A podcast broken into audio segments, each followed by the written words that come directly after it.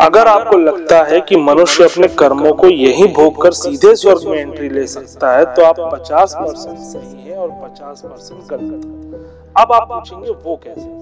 तो वो ऐसे कि मनुष्य धरती लोक में तो अपने किए हुए कर्मों को भोगता ही है, लेकिन साथ ही उसे नर्क में भी यातनाएँ झेलनी पड़ सकती है। लेकिन ये बातें तो सब जानते हैं। फिर इसमें नया क्या है? लेकिन अगर मैं आपको ये बोलूँ कि अलग अलग कर्म के लिए अलग अलग नर्क भी है तो नमस्कार दोस्तों, मेरा नाम है चंदन और आप सुन रहे हैं हॉन्टेड फ़ाइल का ये खास एपिसोड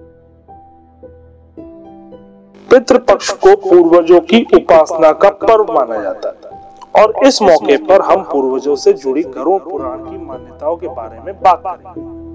सनातन धर्म में मान्यताओं के अनुसार व्यक्ति को मृत्यु के बाद स्वर्ग की प्राप्ति होगी या फिर नर्क ये जीवित अवस्था में उसके द्वारा किए गए कर्मों से तय होता है। गरुड़ पुराण में इस बारे में विस्तार से बताया गया है। गरुड़ पक्षी, जो कि भगवान विष्णु के वाहन है, श्री हरि ने स्वयं जीवन, मृत्यु, स्वर्ग नर्क और पुनर्जन्म के बारे में बताया। है इसमें यह भी बताया गया है कि नरक कितने प्रकार के हैं और किन कर्मों से व्यक्ति को कौन सा नरक मिलता है। गरुड़ पुराण के एक प्रसंग में भी बताया गया है कि नरक में पापी पुरुषों को आपस में लड़ते हुए देखकर यमदूत उन्हें घोर नरक वाले स्थान में गिरा देते हैं। गरुड़ पुराण में कुल चौरासी लाख नरक बताए गए और उनमें से 21 नरक को घोर नरक की संज्ञा दी गई इनमें से तामिस्त लोहशंक महारौरव, शालमली, रौरव, कुडमल, कालसूत्र पुति मुत्तिके संघात, लोहितोद, सविश, संप्रातन, महानिरय, काकोल, संजीवन महापत अवाची, अंधत्मिस्त, कुंभिपाक, संप्रातन और तपन 21 घोल नरक है। ये नरक अनेक प्रकार की यातनाओं से भरे हुए हैं और इनमें एक नहीं बल्कि कई कई अमरूद हैं। जो नरक भोगने वालों को यातनाएँ देने के लिए होते हैं। गरुड़ पुराण में बताया गया है कि जो स्त्री और पुरुष अनैतिक रूप से काम वासना में लिप्त रहते हैं पुण्य तिथियों में, व्रत में, श्राद्ध के दिनों में संबंध बनाते हैं, वो पाप के भागी होकर तामिस्त्र, अंधत्व मिस्त्र और रौरव नाम के नरकों को भोगते हैं।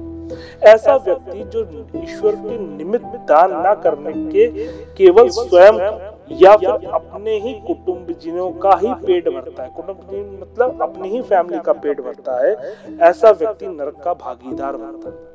ऐसे व्यक्ति को कुडमल कालसूत्र पुति मुक्तिक जैसे नरक भोगने पड़ते हैं। गीता में भगवान श्री कृष्ण ने कहा है, जो मुझे ध्यान किए बिना और भूखे की सहायता किए बिना स्वयं भोग करते हैं, वो चोर है। ये दंड के अधिकारी हैं। ऐसा व्यक्ति जो गलत रास्ते में चलकर दूसरों से बैर भाव रखकर अपना और अपने परिवार का पेट पालता है, ऐसा मृत्यु के बाद अकेला ही एकाकी नरक में जाता है और उसके साथ कोई नहीं जाता। एक ऐसा व्यक्ति जो ईश्वर को भूलकर केवल अपने कुटुंबी जनों के भरण पोषण में ही लगा रहता है, साधु संतों के लिए कोई दान नहीं करता, ऐसा व्यक्ति नरक में जाकर जीव भोग भोगता है और दुखी होता है।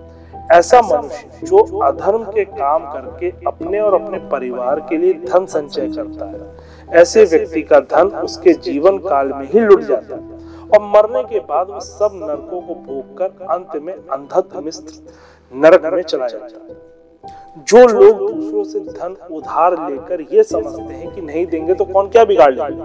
उन्हें समझ लेना चाहिए कि इस लोक के ऊपर भी कोई है जो सब कुछ देख रहा है। ऐसे लोगों का हिसाब ऊपर होता है। मृत्यु के बाद जब ऊपर दोनों पक्ष मिलते हैं तो जिसका धन लेकर मरे हैं, वह अपना धन माँगता है। दोनों के बीच वाद विवाद को जानकर यमदूत कर्ज लेने वाले का मांस काट कर उसे दे देता है, जिसका धन लेकर मरे थे। इस समय वह व्यक्ति कष्ट से छटपटाता है। ऐसे व्यक्ति को रौरव नरक में जाते हैं। तो कृपया अपने कर्म को सही रखें। और नरक में जाने से बचें अगर आपको ये एपिसोड पसंद आया है तो लाइक शेयर और सब्सक्राइब ज़रूर कीजिएगा। तब तक के लिए जय जय